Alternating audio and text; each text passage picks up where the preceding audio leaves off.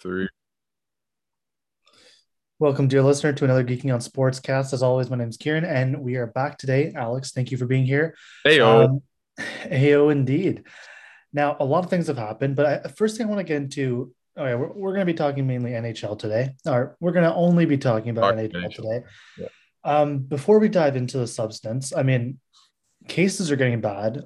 Uh, should teams really be playing right now? I mean, personally, I, I don't think I think there should be uh, maybe a couple week break. I mean, teams are adding players to the COVID list as if there's no tomorrow kind of thing. I mean, it's it's really crazy. Should they, uh, you know, postpone the league for maybe a couple weeks to a month, perhaps? Um, should they? That's probably a different question than will what will they? Um, just Elliotte Friedman reported today, about maybe an hour or two ago, that um, the Flames, the Avalanche, and, and the Florida Panthers are, are, are not playing till Christmas. Today we are the what? Uh, I think we are the 17th. Is that correct? Yep, that we are the 17th. So um, that's maybe what three, four games max, and then obviously you have an extra day, a couple days until because the NHL doesn't play on Christmas Eve or on Christmas. So you basically are giving yourself about 10 days for hopefully the outbreaks to end. Um, but with Omicron, it doesn't look like that way. Um, they have enforced the NHL. I think it was everything's been happening so fast as it has been for the world these days with Omicron. But I believe they passed very similar protocols to what was um, in place during last season, um, where basically NHL players are st- stuck to their homes or hotel rooms and not really fraternizing with other people and going out. Now, how adherent will they be? Um, I don't know. I think uh, Nick Cousins on the Predators already mentioned a day or two ago that he'd like the NHL season to basically be put on pause. Mm-hmm. Um, I, which was not met very nicely with the league.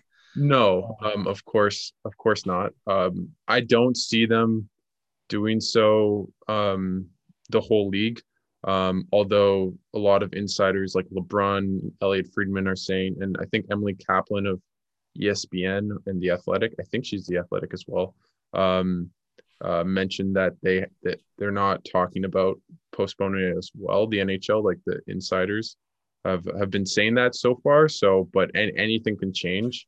Um, I will say one thing is, especially in the states like Florida, Nashville, um, especially these southern, like not to get too political, but these southern states are really not in um, the mood for it, and um, it doesn't seem as though any of these players so far have been getting really sick. So, because I think only one NHLer um, is unvaccinated, so um, I guess we'll just wait and see. But um, I mean, the good thing is it doesn't seem as though this new variant with people, um, or at least players so far, um, are getting super sick. But who knows, right? So, um, especially when you have a like a, a team like the Flames, where it's similar to the Canucks last year, where they have what like three people on the team that haven't got COVID. Yeah, um, it's so. pretty brutal. I think their roster includes like Mangiapane, Tkachuk, and maybe one defenseman like Valimaki or yeah, I, I, believe two or three more players got put on it today um, or yesterday. So uh, I do think they'll keep pushing forward mostly because of um, because it's because of um, like the the teams in the US and just the apathy for any kind of shutdown there. Um, but who knows? Like if teams all have COVID, what will they do? And if if they change the policies um, as in you know there's some people in the states that think if you're asymptomatic you should be able to play with covid um, which i you know can definitely argue against but that again if that's something that were to happen then that would also have to be negotiated with the players association and obviously the coaches as well. So um, right. it's also to say not every player feels the need to stop but there are definitely those that are concerned and and are rightfully so to be concerned about everything. Uh you, you don't want to pass it along to your family or your children or or whomever right? Like i mean mm. there, is definitely understanding to be you know concerned and, and cautious but um i don't think every player is feeling that way so uh, perhaps until every player does, they're just going to keep on going. I will say an interesting thing because you always know with Gary Bettman, it's always about the money. Um, the game against Boston and Montreal at the Bell Center on tomorrow, which, which, which would have been played tomorrow, got postponed. Um, and it wasn't necessarily because of the Bruins outbreak. Um, because right now the Bruins are slated to play the Sens. Um, the difference is, is that last night the Habs um, were told by the provincial government to play with no fans, and um, that obviously loses a lot of money. Yeah, Habs are actually first in attendance this year, um, considering how bad they've been. It's a it's a testament to their to their fan base. Like, and I'll shout out Olivier just because he's part of the fan base, albeit cannot go to the games. Um, but uh, so I think for Canada it might be different because if let's say they change the rules in certain provinces, um, they might. I know BC. They just said now uh, fifty uh, percent. Yeah. Attendance in uh, Vancouver, and I think it's fifty percent in Toronto and Ottawa as well. Yeah, it's going to be fifty. I am slated to go to the game on Sunday, but that will be um, interesting to see. And they just announced actually for Ontario that at games you can't buy food or drink, um, basically away. So you have to keep your mask on. Mask on, yeah. Which I actually do like um, the move by by the provincial government. So, um, yeah.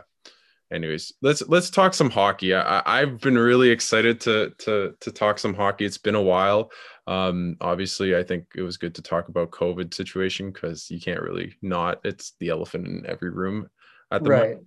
Um, but huge news in the hockey world today. Some Paul Maurice resigned out of nowhere, and Dave Lowry is taking charge, the the dad of Adam Lowry, um, which is quite funny for me, um, and I think a lot of people when they find that out. Um, but yeah, I, I, I guess I'll take this, Kieran. Or do you, do you want have anything you want to add? Well, Elvin, I think we were talking a bit about can they rebound um, from this, you know, the Jets. Yeah, can the Jets kind of like refine or find some, you know, the level that they were playing at before? And I think if if you can see Vancouver playing better with a new coach and and uh, with a change in environment, granted, the change in environment in Vancouver is more immense in nature than yeah. uh, what happened and what's happening in Winnipeg. But um, a change in pace, a change in leadership, a change in uh, voice can can do a lot of things. So um, I think we will see a, a, positive change. Although I would note, Paul Maurice is not a bad coach. He's a crazy good coach. I mean, he he won the cup with Carolina, didn't he?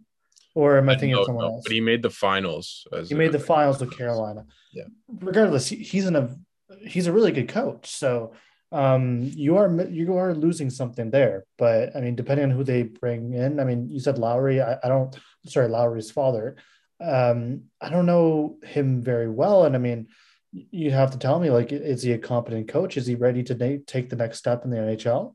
He he uh he was the coach. He's been an assistant in the league for a while. He he also coached at the junior level. Um, but yeah, I, I don't think he was necessarily the, the man in charge. They had a guy named Pascal Vincent, um, who was the longtime assistant coach in, in Winnipeg, and he just moved to Columbus this season as an associate coach, which is essentially the second in command. Um, mm So he would have been the prime kind of successor uh, if this were in the off season, I'd imagine. So um, I'm not saying Dave Lowry can't be bad. I am a bit worried about nepotism um, just in that locker room. Uh, just I I'm not saying um, it's necessarily a bad thing, but I'd find it hard not to think if Lowry is playing over other guys. He seems like a great teammate, but that's another dynamic which I don't really love. Um, mm. It does seem from all indications that they aren't chasing after another coach, that Lowry will be the coach till the end of the year. Um, some names that have been popped up, um, at least right now, is Claude Julien as a successor, which I actually wouldn't be necessarily against. I think he's a good coach. Um, and I think he shouldn't have got fired in Montreal, honestly. Um, and uh, yeah, I mean, what what the reason why Maurice is saying it, albeit um, some reporting from Ken Wiebe from Sportsnet said that there was some chatter about maybe him being on the hot seat, which I think is right. This team's 13, 10, and 5. Um, definitely should be a better team than that. Um, haven't had the hardest schedule. Have have lost some games where they've dominated really poor teams and just couldn't score. Um, but at the same time, you know, it, it's a results driven league and he's been there for a long time. And as he said, he said they just need a new voice. Maurice kept saying that in his press conference. Like the guys treat me well. I have nothing.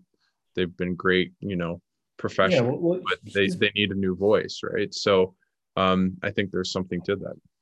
Well, he, he's been there for what, six, seven eight and a half. Eight seasons, right. So that's a pretty long tenure for an NHL coach, given that most are fired after what feels like at least three seasons, three or four seasons. So um, if you double that, uh, you're doing quite well. Um, ownership likes you, team likes you, and, and so on. Um, but yeah, no, I mean, after eight years, I, I think a change is, is necessary and one that should be welcome. Um, now, is this a permanent replacement for Lowry, or is this just a temporary? No, it didn't. I mean, it doesn't mean like when actually when Maurice took charge to begin with, he was interim. They fired Claude Noel. Um, I think it was the 2014 season, but I could be mistaken. Um, and then he he was the interim, and then they did decently, and then he stuck on as obviously permanent. So that could happen. I, I think depending obviously like how Lowry does. If this team makes a huge run in the playoffs, wins the cup or goes super St. Far. Louis vibes. Yeah, or Pittsburgh twice um with Crosby. Uh that Mike Sullivan, yeah. Dan Bylsma in, in 09 as well was he he replaced Therrien. Um so yeah, I definitely think that's that's something in mind. I think this team is a cup contender if they're playing well. I think they're that deep. Um, but uh, again, if you look at their underlying numbers, I looked a little bit. Their Corsi's sixth. Um, the problem is is that uh, Hellebuyck's been not very great. Not bad. He still has a 915 save percentage. Scheifele hasn't been well good, but also his underlying um, numbers defensively are atrocious. So I'll get into that maybe a bit later. But um, this team, no one's really been playing really well except Kyle Connor and Pierre Luc Dubois, and everyone else has had a down year. Um, so I guess that's kind of hopefully the the law of large numbers comes back and the Jets start winning a bit more games. But is that is that regression just more? I mean, is that is that what this team is though? Like, or or are they playing worse than they should be? Because I mean, you could also make the note that they overperformed at times last season and season before. Um, perhaps now they're going back to the level that they should be at. I, I, I would disagree because of the D-corps. Um, just because the in years past it wasn't their forward group that was the problem. It was they didn't have a good D-corps, as you know in Vancouver. The the, the feeling when you have a good forward, right? Not a so the the acquisition of Dillon and and uh, Schmidt, who really who have been very solid, but not Schmidt's been very good offensively. Um, but again, those guys are in their 30s now. Um, but then again, they're still NHL top four defensemen.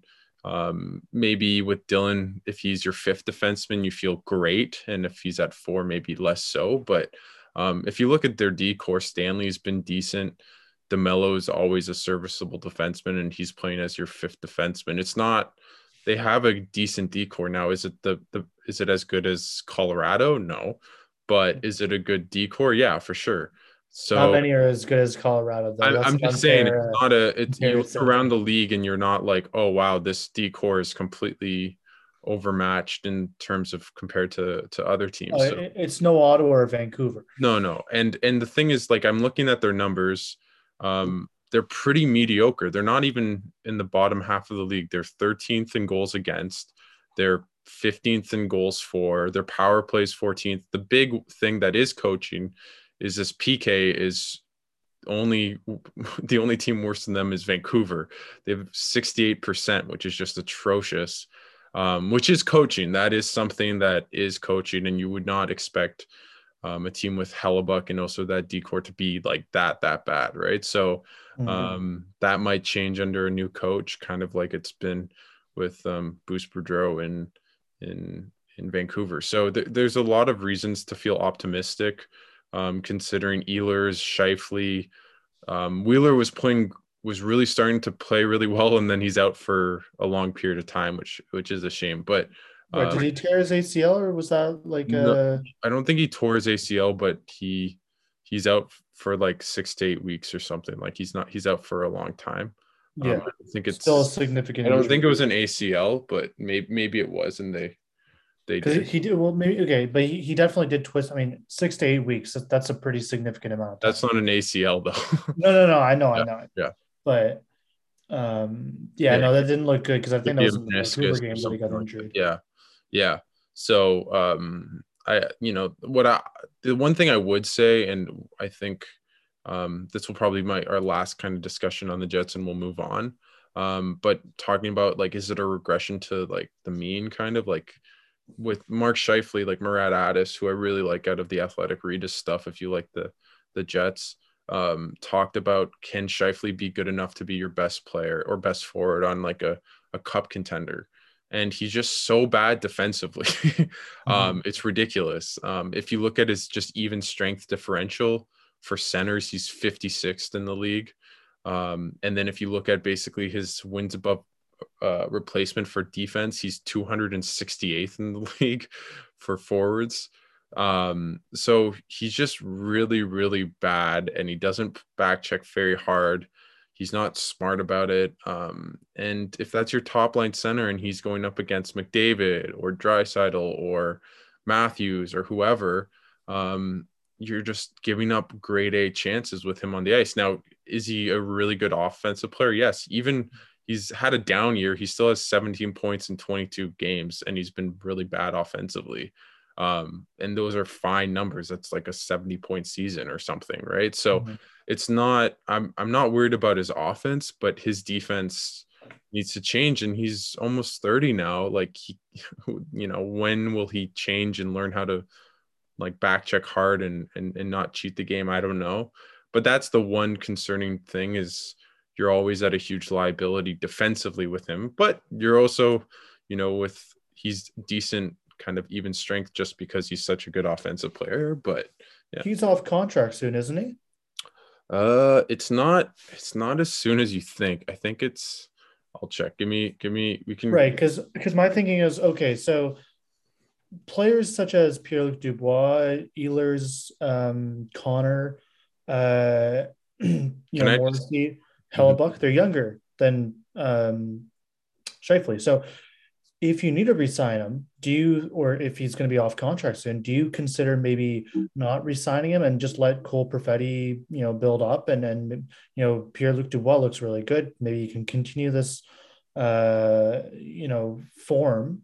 I mean, mm-hmm. he's been really good. He's always getting points and he, he's dominating the play. He kind of reminds me of like a, a, a, perhaps not as good Ryan Getzlaf, but maybe yeah. he can get to that level. Yeah. Um, so if that situation were to arise, I mean, would you consider that letting Scheifele go? And, and I mean, Wheeler's also pretty old. I mean, he's what 35 at least.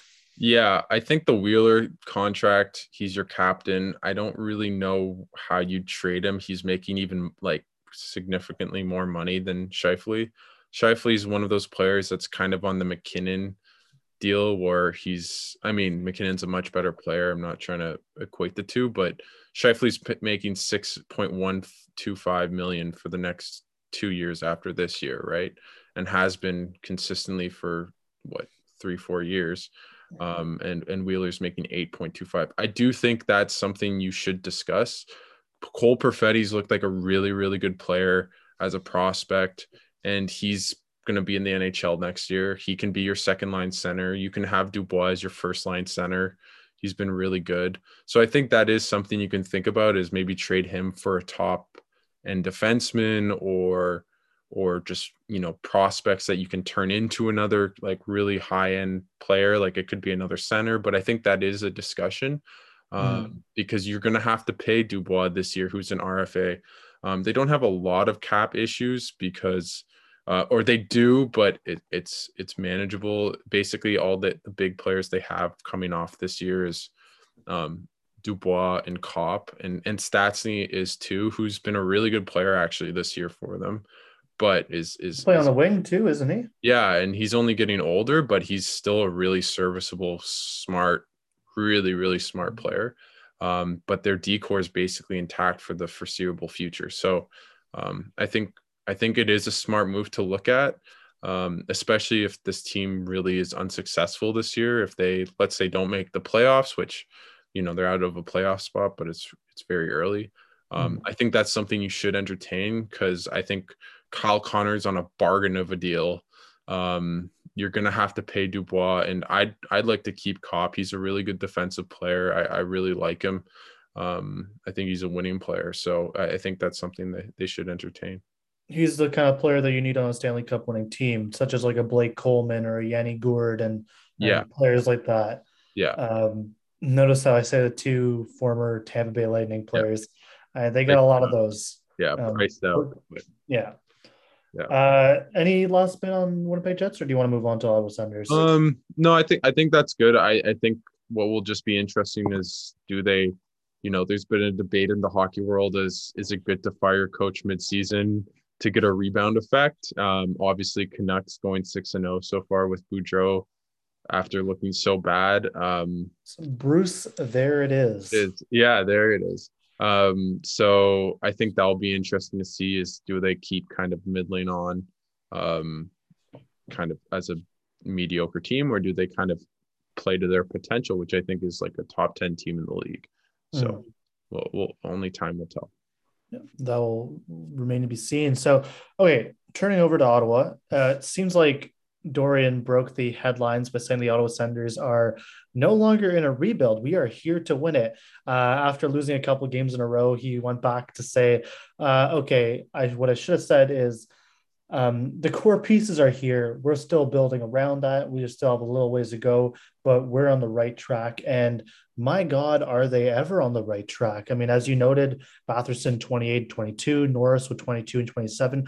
I doubted him more than a lot of other people did. So I'm pleasantly surprised. Um, Brady 22 and 24, Chabot 17 and 26. I mean, just just so the listeners know he's talking about how many points they have in the amount of games just to to clarify. Sorry yes yeah, yes yeah, got a little ahead of myself. Yeah. but you know it, it goes back to what i was saying before. If these young players can you know take the next step which it seems like they are right now mm-hmm. then you have a really good team. But if this team did not if these players could not take the next step and they were more your 40 to 50 point players as opposed to what's likely to be 60 to maybe 75, 80 points, perhaps, yeah. um, then there'd be some problems. But if they're hitting that 60 to 80 point, then you're good. And this looks really good for the Ottawa Senators. It looks good that Brady Tkachuk's the captain now. Um, a lot of positives there. I mean, I say that defense needs a lot of work, but you have some players coming up through the system, like uh, yeah. Sanderson, Jacob Bernard Docker, and a few others. Yeah. So Thomson um, has been good this year, although yeah. kind of. It's not just young players that you need to have come up. You also need to have the right kind of veterans around them, which mm-hmm. I don't think Ottawa really does at this point. No, no. Uh, but you mean take it away? I mean, or before I mentioned, before I forget, oh, you also mentioned Forsberg has been pretty decent this really year. good, really, uh, really good, really good the past week. We were a little concerned I don't know if it was last year or the year before, but um, when we when when Ottawa first made the trade with Pittsburgh to acquire Forsberg, uh, no, sorry, I'm thinking of Gustafsson. You're talking My about apologies. Who's also been good this year, but kind of regressed a little bit. But he's he's looked he's looked good. He's looked good. Hmm. Yeah. But you, you have players that are coming up and that are showing that they can play at the NHL level and that they could actually be good. Mm-hmm. Yeah, um, I, I think right now you can definitely see the core building. Um, basically, right now you have five guys that you're like, you, as a Sens fan, you're just super excited about. Obviously, the top line that looks.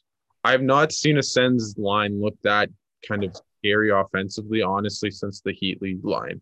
Um, now, obviously, they're super young, and it's only been you know a quarter, maybe a third of the season. But that Brady, Norris, uh, Brady Tkachuk, Josh Norris, and Drake Batherson line has just looked incredible. Um, just you know, Norris and Batherson are such good skaters, have really good shots, And Brady obviously isn't a great skater, um, but just super hard on the puck and just knows for the net and really smart player. And obviously Chabot, after having this kind of a, a slow start to the year offensively, is kind of rounding up into form. Scored a beautiful goal last night, even though they lost. They played Tampa, and it, it could have gone either way. And Forsberg was good, and they got a, unlucky with a couple penalties that went against them, and, mm. and penalties that they didn't get. But and Stützle, the past maybe 15 games has looked really, really good. Um, and I've been scoring oh, minus nine, so he needs to get a bit better defensively. But no, um, but he honestly he he's he's been really good. Um, and he's you know he tr- he always you know like you can tell he tries hard defensively, even if he might be like kind of out of position. It's not a lack of effort. He's he's a puck hound. Um, which I really, really like. So I think if you're a Sens fan, you're really excited. Um, but again, I, I've been a very big proponent of Pierre Dorion. I thought he's, I, th- I, I thought, or maybe until this year, I thought he had, he's done a relatively really good job. I have no clue why he hasn't addressed the D-corps. Um, Holden's been all right this year, but why did we sign Del Zotto? I have no clue. Two years, oh. two million, atrocious. I'm not. I'm not blaming the guy. He seems like a great guy. Good for him. He made the money, but this team last year clearly needed defense and he did nothing to address it. And I think the the players he's drafted on the defensive side, Bernard Docker, Thomson, Sanderson looks like he's going to be a stud, like absolute stud mm-hmm. next year. Trade for but. Yeah, Brandstrom's been not a great trade, but um, and you miss some, but I just don't understand. Like they have so much cap space. Why didn't we make a trade like to get Devon Toews or you know those kind of trades where yeah you were going to say something right so so i think the idea there is okay we need to get to a certain cap space like minimum cap space um our defensemen are not yet ready to take the next step so if we can just instead of you know doing the Jim Benning and giving ridiculous contracts with length give a slightly ridiculous contract but with not a lot of term and then once those players are, you know, off their contract, once Del Zotto's off his two years, you have players like Sanderson and Jacob Bernard Docker and so on that, that can make the next step. And then you have more cap space to work with. You're not committed to awful contracts like no, no, a lot of other teams. I'm, I'm not saying to. you need to spend big in free agency, but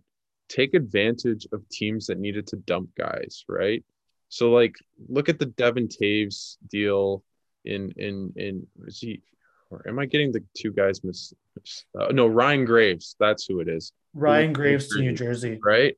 And that's but, but Devon Toews ended up going to Avalanche, if I'm not mistaken. Yeah, I know. I'm getting I'm getting the two Colorado guys, but like make trades for guys for, on teams who are cap crunched that need to get rid of guys, right? Like look at even this Nate Schmidt deal, right, to Winnipeg, right? Obviously, it's a bit more conf- different because he has a um, no trade clause and he probably wouldn't come to Ottawa. But I'm just saying those kind of deals where you don't need to spend all this money, you have a, so much draft capital. Just trade a, a, a third and a second that you do have, get a good defenseman on two, three years that you know can play, and then make it so that Chabot isn't playing 30 minutes a night for no reason. I, I like. But is I, that I, worth it right now? do you need to? Because I don't think the thing is that, you need to though. But the thing is, uh, the why I disagree is, eventually you, you're going to have to pay all these guys, right? And you're lucky right now because, in my opinion, the Chabot deal is a good deal, even if it's eight million. I think it's worth it. Batherson looks like a complete steal right now. He's making four, oh, a bit less than five million for another five years after this year. You're going to have to pay Norris. You're going to have to pay Stützle. You're going to have to pay Sanderson, right? You can't keep all these young guys, even if they turn out great, especially in Ottawa where we have no money, right? So I think you need to use that kind of pick capital and prospect capital to get guys that can play. Um, and then you, you know, and also obviously the elephant in the room, as you mentioned before, is he said this team's going to be like competitive, right? and it hasn't been because he didn't address the defense that he could have easily done without spending eight six million dollars on a Tyler Myers like a Benning, right? So um, I just sorry for the the little dig, but um, on Benning, yeah, I welcome it. What yeah, but you get what I mean. So that's the kind you of want to talk about incompetence. He yeah, is right up. So there. so that's basically what I've been upset with, and um and I and all of Sen's Twitter has as well. But um I do really like the past little stretches. Really uh, got me excited for this team and and they should be exciting. And somehow they're 19th in goals for, which just is great. I, I love that. So, um, anyways, but uh, I, I think the Sens fan deserved Sens fans deserve this little run. They've won five out of seven, playing exciting hockey, beat Florida 8 2. I don't think they're gonna have a better win than that this year. So uh, yeah, but let's let's get talking some some Canucks. Unless well, before any- we get into that, I think for for reference, so um, I'm only seeing Del Zotto in the buried section. They, well, they put him on waivers again. Matt Murray, that was a big right. faith. He was on waivers. He cleared waivers, so they're both buried right now and playing in Belleville. Hmm. Um, I'm seeing the 875 for him, but still, okay, you can readdress it. But to to put into perspective, the defense core right now is Chabot, Zaitsev, Zub, Holden, Mete, Bernard-Docker, who uh, he's not playing though, is he? He will now because Zaitsev just got hurt. He's he okay. was called up, but he wasn't playing because they were winning without him. Uh, and right. Edmonton as well. Yes, and that's the last guy. Yeah. Um. So yeah, not a stellar lineup. The only person I like there right now is Chabot. Uh, you mentioned if you watch, if, if well. you watch Sens games, Zub is a very good defenseman. I'm not saying he's. Uh, he's good defensively. He's a stay at home he can he's good at moving the puck. He doesn't get a lot of points, but he's good at moving the puck out. Um, I'd I'd say if he's your third or fourth defenseman, he can actually be that on a really good team. He's he's played that well. He's been really good. Yeah. Okay. Yeah. Well, there you go, and that that's just reference for the listeners. Uh, also, definitely a lot of issue, but it's interesting to see that I the way I approach it is differently than you would approach it. So uh, one can only imagine how he is. Like, I mean, you, you just never know. You're talking about Dorion. I'm sure there is a plan. I'm sure Dorion has a plan to address that. Um, perhaps the opportunity didn't come up, or perhaps he's overjudging what is available in his own, uh, you know, D-corps end.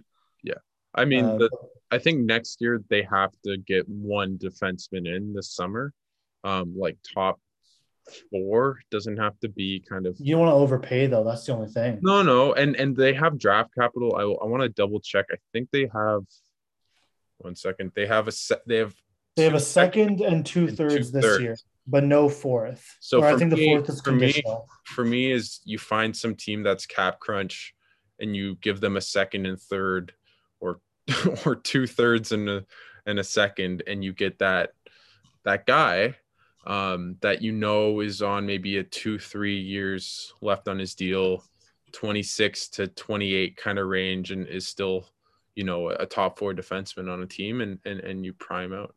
Eric Cernak. Oh my God, that that would work. What um a lot of Sens Twitter has been talking about, which I actually don't disagree with this move, is Jacob Chychrun. Is, ta- is trying to get Jacob Chychrun out of Arizona. Um, there's been a lot of player. Does he want to leave? I mean, they're going through a new rebuild. I mean, so he's already bad, been through but, rebuilds. But basically, giving up a lot of draft capital and, and like a prospect or two to get him, which I wouldn't be against because he's a pretty good player. But that's the kind of move um, that I do. I wouldn't do it this year because I'm not giving up my first round pick this year when we're 29th in the league and we yeah. on a on a run. But that's the kind of move that you put a first or something, maybe just a first next year and in a second and a third and maybe a decent prospect um, like Bernard Docker, and you get like an established defenseman with two, three years left on on their deal that you know can be top four next year. So it's interesting. Jacob Chychrun, so 23 years old. Uh, he is doing so 26 games played, seven points. So definitely regression from so, last no, season. But, but, that team is so bad. Like yeah, I, yeah no, no, that team they, is so. It's not. It's not comparable. There's no offense. Which surprised me. Like, how is Arizona not doing worse? Like, I feel like they're doing better than. They, did they start the year one twelve and one? They're five twenty one and two. okay. okay. They have. I, I still think it could be worse. Oh yeah, they beat us. They beat the Jets, and we outshot them forty to fifteen, and they won one nothing. So that's the kind of games they're winning. Uh, that's one of their five wins. So yeah, yeah that's uh, yeah. Crazy. I feel bad for Arizona fans, but um, oh, shout out our good friend Owen Carty. Yeah, yeah. Uh, hopefully they bad. Hopefully they get that arena dealt with, but um, nah, yeah. move it to honestly. Move it to GTA. Move, move it to Kansas City. Move it to uh, Quebec City, move it to Houston. Hamilton. Like there, there, are places. Houston, like yeah. there are places. You don't need a team in Arizona. Yeah, no, no. Yeah. Although I, I, say Houston, you don't need a team in Houston either. But it's a huge um, metropolis. It's like going to yeah. That's why. Yeah. You, yeah. A lot more money available. Um, okay. Last topic. You want to get into this? Let's let's do this. Yeah, let's do this. I'm I'm really excited for this because Kieran already today in our chat got a bit I wouldn't say heated, but there was a live. No, no, no. there was definitely some misunderstandings. You guys think I'm a pessimist, like pessimist. I don't think, like that's not what I was going for. I, but, I definitely think that what, what I think you need to do is, is be cautious. Let Let's get into it. So, Kieran obviously is the beloved uh, Canucks fan. Um, okay, but I'm not. I'm a Canucks fan, yes, but I like to view things more in an objective manner as we try no, let's be. let's set this up for the listener. So obviously let's talk about what kieran's been waiting for for a long time. I don't know maybe not as much about travis green but jim benning finally fired after eight years of mediocrity uh replaced worse than mediocrity well, that's true. Actually they were really bad um i guess the past couple years mediocrity um and replaced with Jim Rutherford. At first, they they both fired Travis Green and Jim Benning all at once. Replaced uh, Travis Green immediately with Bruce Boudreau, who's been a really good coach. Um, Bruce, not, there it is. Uh, which fa- uh, Vancouver fans have been doing on their six and zero oh start under Bruce Boudreau, um, which is historic because they've never had that before. Yeah. Um, so, want, so what are your thoughts so far on? Jim Rutherford, if you've kind of listened to what he's been talking about in interviews, hmm. and mm. obviously Bruce Boudreau, what have you liked? Of course, they're six and zero. Oh. I don't know what you could really uh, not like so far, um, but uh, just give your your thoughts for for the team, and we'll get into a bit more uh, later.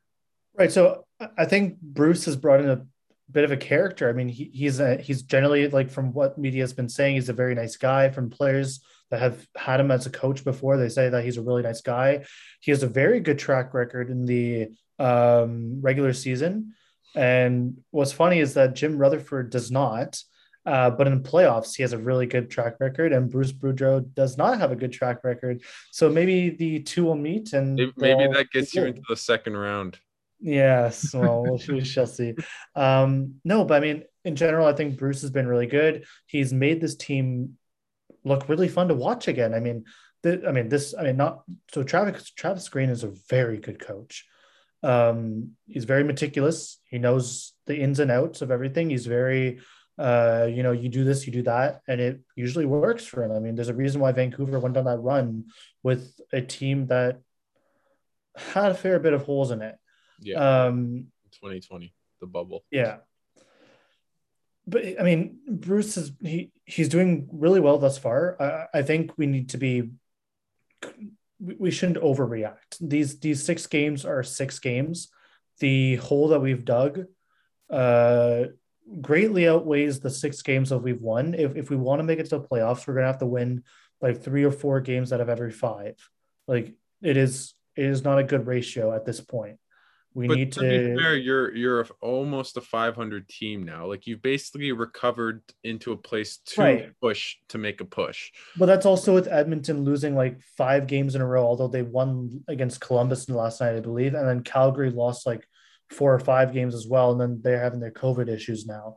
Mm-hmm. Um, and Vegas has been met at best, and somehow, somehow Anaheim is winning. Um, yeah, I, I, I think that's it. not. I don't think that's going to continue. And if they, if they have a really good record right now, if, if it does, um, I mean, we won't go into this point. I swear, I I don't know what the you know there must someone in the NHL must have done a like a study on this. Um, but I feel like there's always one year where some team just hits dynamite and makes the playoffs that you would have never expected, right? Like oh, 100%. I think of those Sens teams in like the, you know, the mid 2010s that made the playoffs that were really not that good. I can think of New Jersey a couple times, the Avalanche the first year they made it. I think it was 18 or 17. The year after they were atrocious. So there's always a team that kind of rides their 45 point season. yeah, something. yeah. And the year after they make the playoffs. So um but I, I, do think they'll they'll recede a little bit to the norm, but um, good for them. Uh, they've been pretty bad for a couple years now, so glad they're they're playing a bit better. No, well, yeah, they, they are, um, but yeah, no, it, it's gonna be tough. Yeah, there's a lot of work to that remains to be done, and I mean, if you start winning more and more games, like you go on the what was it like 15 and one run that the St. Louis Blues went on, then yeah, you have a really good chance of making to the mm-hmm. playoffs then because you completely dug yourself out of the grave and then you've also built yourself some yeah. wiggle room to actually make it and you know do some damage. Mm-hmm. I'm not saying Vancouver will do the same because you know offensively, I think Vancouver has perhaps more high end talent than that St. Louis team did. Yeah, did. Uh, I mean, Jaden Schwartz and Perron and uh, O'Reilly, you know, they're very good players, but they're mm-hmm. more the hardworking and the, you know, 60 to 70 point players, you know, range. Uh, Tarasenko was on that team as well. Um, Vancouver, I think if if their players are actually hitting, they could do better. Mm-hmm. Um, but defensively, oh my goodness, this is uh, I mean, it's it's not great. Yeah. We're fielding, I think, like two, maybe three NHL defensemen yeah. uh, or three now that um, Oliver Ekman is back. Um, mm-hmm. You know, Mr. Chaos Giraffe, Tyler Myers. Uh, I want him as my fifth or sixth defenseman. I don't want him as my third. That is a yeah. scary thing to have. Um, no, but okay, like it's interesting to see what's happening. Uh, you mentioned Miller has you know seven points. Well, what, do you, what do you think? What do you think has led to them going on the six game streak? I like think what's changed. It's it's hard to tell because you, I mean, one the only pause plausible answer is, is, there's a different voice in the room and that they're regained some confidence or that they're listening to the coach, which they might not have done before. Um, the power play looks more dynamic. I saw uh, JT Miller doing more like cross passes to Bo Horvat on the other flank, and then Horvat sniped it twice. So I mean, mm-hmm. you know, it, it's working um, there's different ideas, I guess, in the room, but um, that that would be the only thing that comes to mind because I mean, okay, Pettersson has three points since you know Boudreau came in. He's playing better, but mm-hmm. he still has a ways to go. Like he's not playing into his you know consistent, you know, dominating style that he was before. I mean, and it, it's funny because he he really wasn't getting it done with Boeser and Miller, but there's more balance when with Miller as a center. Um, well, right now, daily daily faceoff has Pettersson as the third line center. I don't. I haven't been watching games. He is. Yeah. Uh, his wingers are. With, he's playing with decent players. He's playing with. Um, oh, he's playing with really good players. He's playing with uh, Garland, Garland who is a top six player, and Podkolzin, who was a first round pick like two years ago. So it's not like he's playing with garbage players, but he's not playing with Boeser or or. the thing is, Bess. Uh, so Boeser doesn't drive play. Conor Garland and uh, Podkolzin, they both drive play. Same with um, Nils Hoglander. Yeah. He also drives the play. Um, and with Petey, I mean, he used to drive the play and he's not doing it now. So like, I, I don't know why, but it seems to be working with Podkolzin and, and Garland. They're, they're getting points. And even if Pettersson doesn't get a point, I think his line got a point or 2 mm-hmm. um, uh, last night again, or yeah, it was last night against San Jose. Yeah. Um, you know, so there, there's there's more balance and it seems to be working. Um, I'd like to get into the Rutherford thing in a bit, but was there anything you else you wanted to mention about the? Uh... Um, I guess, I guess, kind of two things. I, I didn't really put it in in our, our kind of lead up to the questions. Um, but uh, the first one is: Do you do you think I know from our our resident uh, Canucks fan Dan Roberts um, he's been kind of skeptical of of Demko sometimes. So I just wanted to know, do you feel like he's the goalie? Like I know it's it's only really been a year and maybe like two years of him being really good, but do you think he's a goalie that can that can win the cup for you guys? Like, is he that kind of caliber goalie? One hundred percent. Yeah. Um, He's a 919 save percentage this year, and this team's. I'll double check, check, but I think you're like 27th in goals allowed. So, but it's not him that's the issue. We cannot get the puck out of our own zone, uh, which is courtesy of our three AHL defensemen that we're playing. Well, it's not as bad. It's 18th. it's not yeah. as bad. Um, there's a reason why he was the first star of the week and could mm-hmm. have been like a week and a half, two weeks kind of thing. Like mm-hmm he, he's not at fault when we concede a bunch of goals. I mean, he, he might let in the odd, you know, uh, you know, bad goal. Yeah. Yeah. But what goalie doesn't? Every that happens to every goalie. Um, I just can I just list like list out this the D-corps uh D-corps from on daily face off right now for my, you? My pleasure uh, so obviously you have Quinn Hughes and Tyler Myers, which is not a good defensive core. Yeah. Although Myers has been playing a bit better, and, and, Hughes has been all right, but no no kind of uh, defensive mastermind. Yeah. His offense is uh, outshining his defensive yeah, woes. Of course. And then you have OEL and Kyle Burroughs, who uh, an AHL player. Um, yeah. But I mean, he seems to be good the games I've watched. He seems to be serviceable. Um, and then you're third... he can't get the puck out of the zone. Uh-huh. He's not a great skater. He's yeah. kind of physical, but no, he's definitely an AHL level defenseman. And the only reason why he's in the lineup is because we can't put anyone else there. And then your third core, your your third uh, pairing is Breeze, Guillaume Brisebois and Noel Juulsen, who's been passed through a bunch of teams in Juulsen and Brisebois, who's probably a year or two away, wouldn't you say? Like he, he's still. Well, Brisebois is 24. He's not a year or two okay. away. He's, okay. Cool. He's an AHL defenseman, and he's a seventh defenseman on a bad or a mediocre team. Decent team, yeah.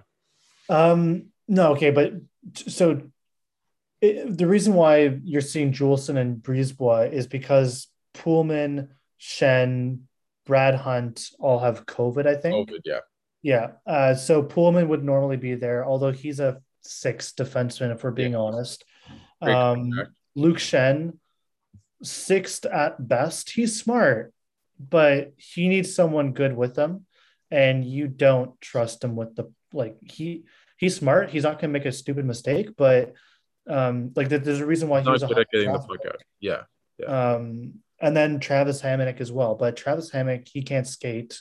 He's not great at moving the puck. Yeah and he's semi-serviceable in a defensive setting.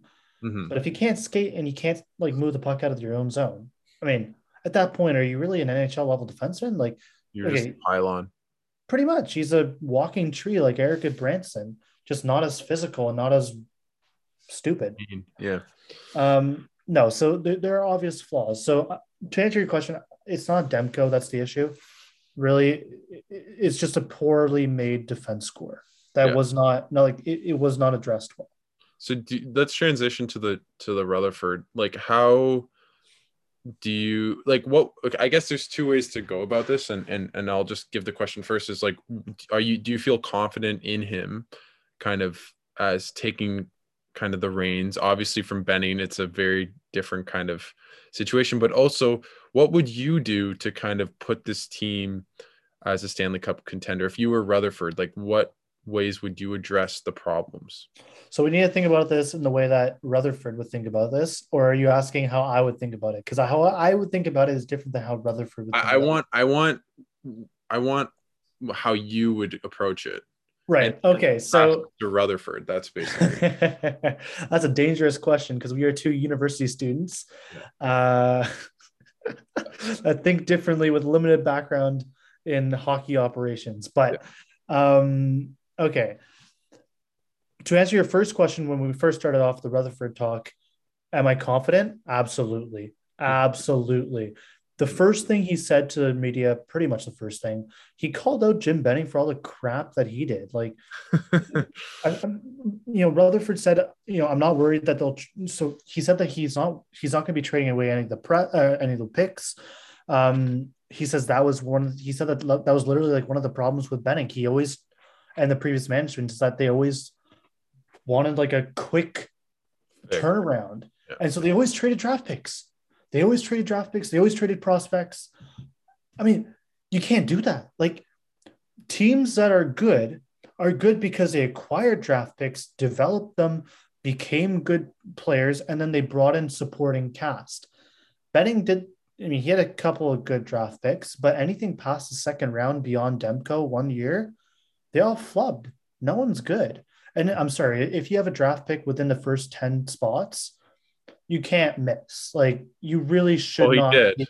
No, you can. You can. you can several times. You can, but you're you should be getting hitting way more than you're missing, right? Yeah. Like you should be getting very good players like 70% of the time, right?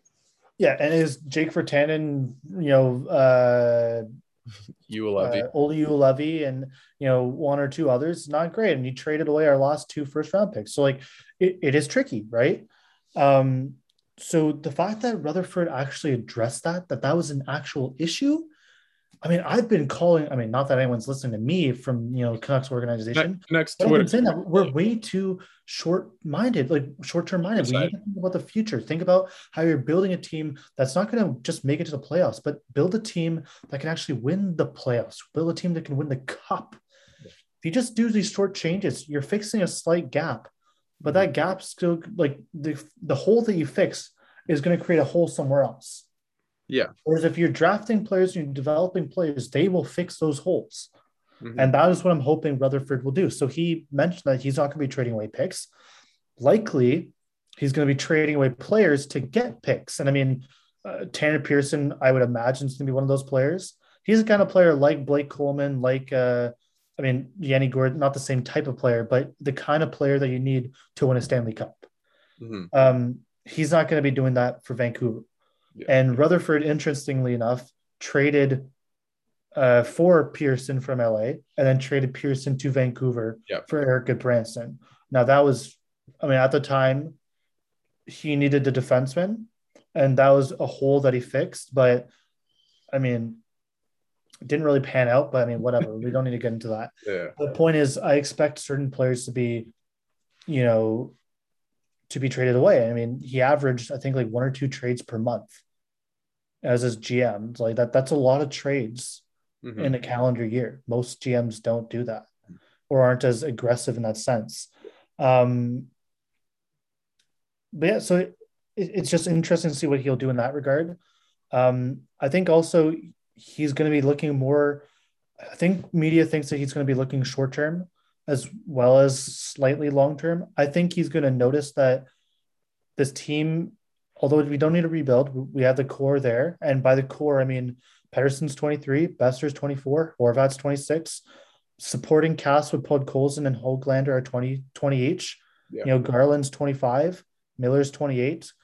You don't resign Miller. I don't think you can resign Miller. So if you don't resign Miller and that be thinking to the future, you then you can have a better D-corps because right now our D-corps Oliver Ekman-Larsson, who's what 31 I think 30 31 and then Quinn Hughes who's 22 like there's literally no one else. So that's an obvious hole.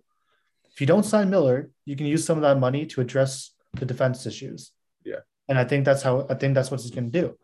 Um obviously we we never know but you know bring or getting back to your question I, I think he's going to be more patient and not as you know n- not neurotic but just like there's a famous Jim Benning quote. Yeah, we don't worry too much about something or whatever. We yeah. focus more on the day to day and the day to day.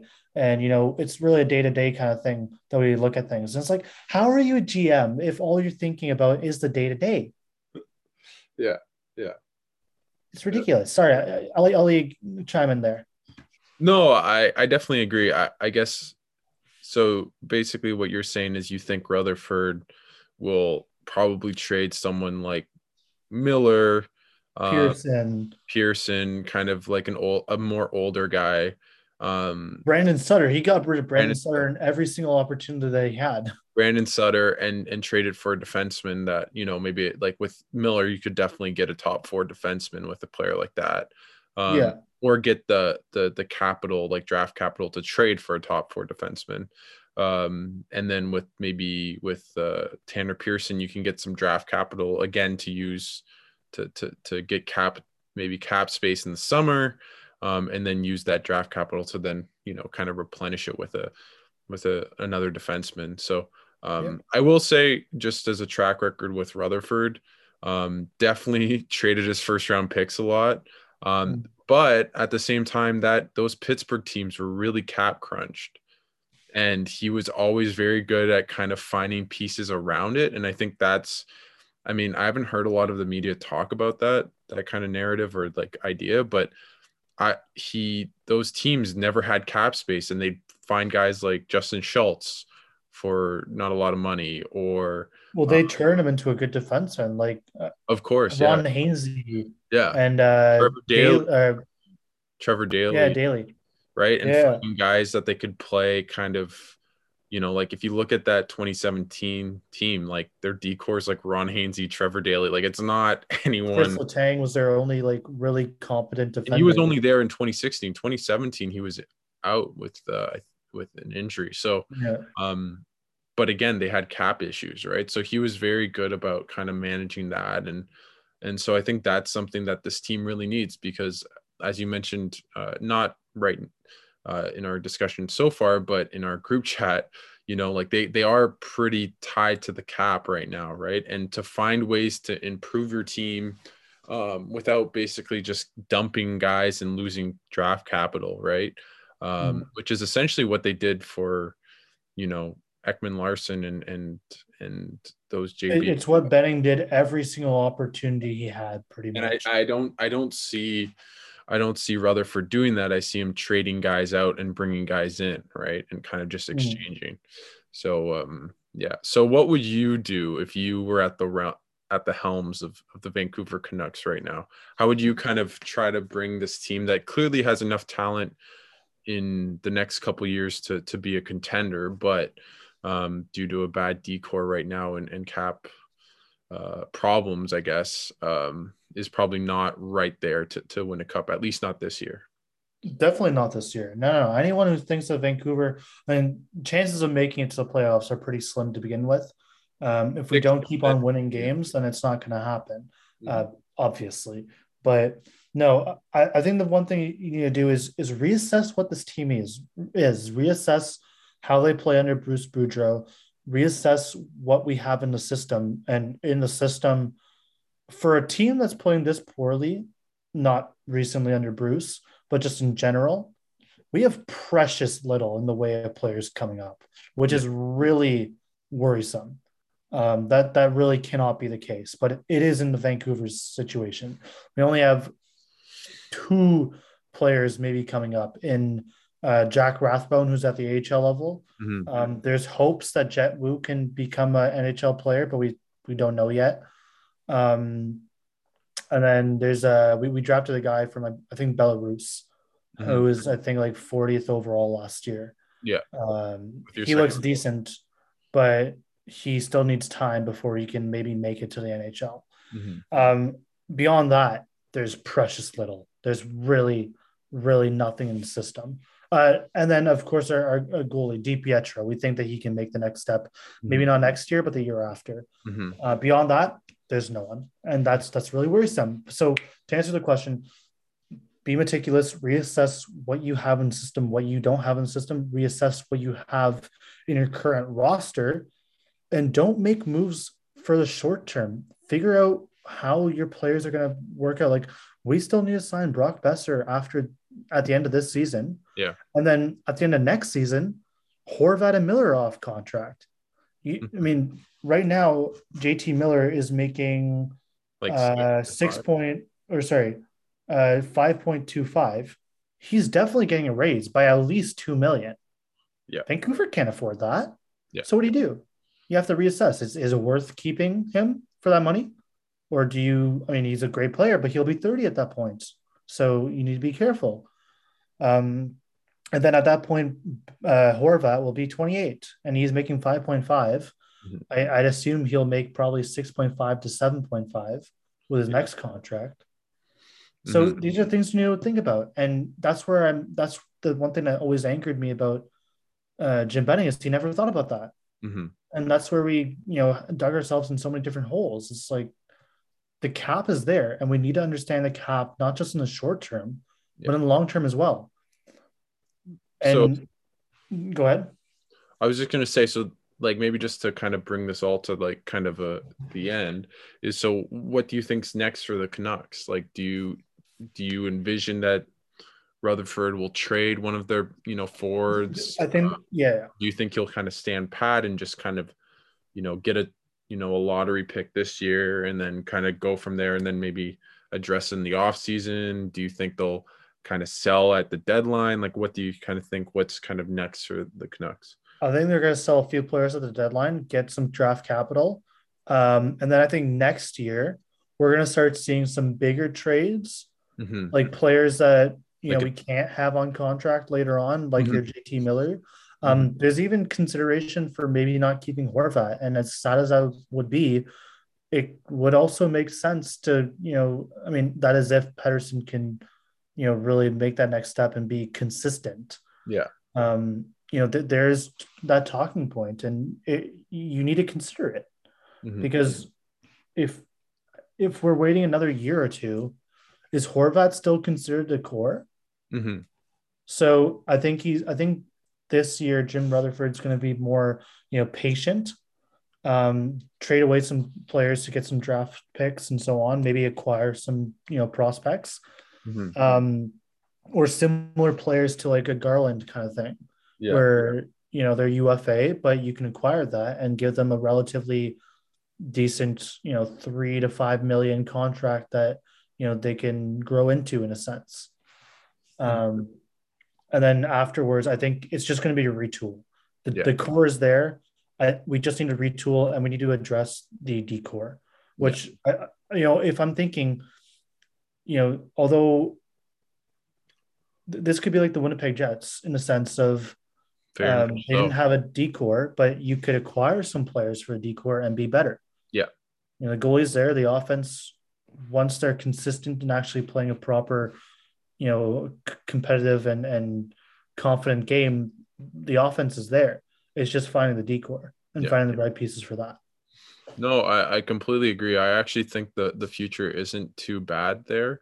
Um, I, I think the one thing I'd add is if there's any way you can get off Myers' contract, I would do it, but I would not do it in a buyout, and I would not do it in, unless you're kind of getting something in return you know like if you mm. could get like a, a mediocre player but maybe he's making 4.5 million right like a forward even um, but just kind of help the cap and and even with the Luongo coming off next year you're only really gaining with the Holtby and Virtanen buyouts you're only really gaining like a million dollars which sucks but and scratch that million because of Halak's uh, Halak's contract he's getting yeah. an extra one and a half million pretty much yeah yeah, next. So year. whatever money we make from the Luongo. Well, next next next year he isn't.